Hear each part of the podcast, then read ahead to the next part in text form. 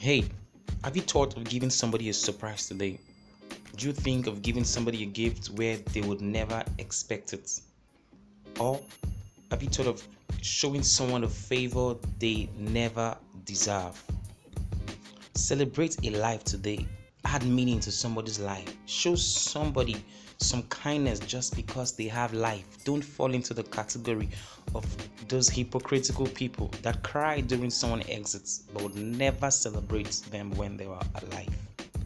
Celebrate your life today by showing somebody kindness to celebrate their own life. Waboko Ikechiko is my name and talking is what I do for a living.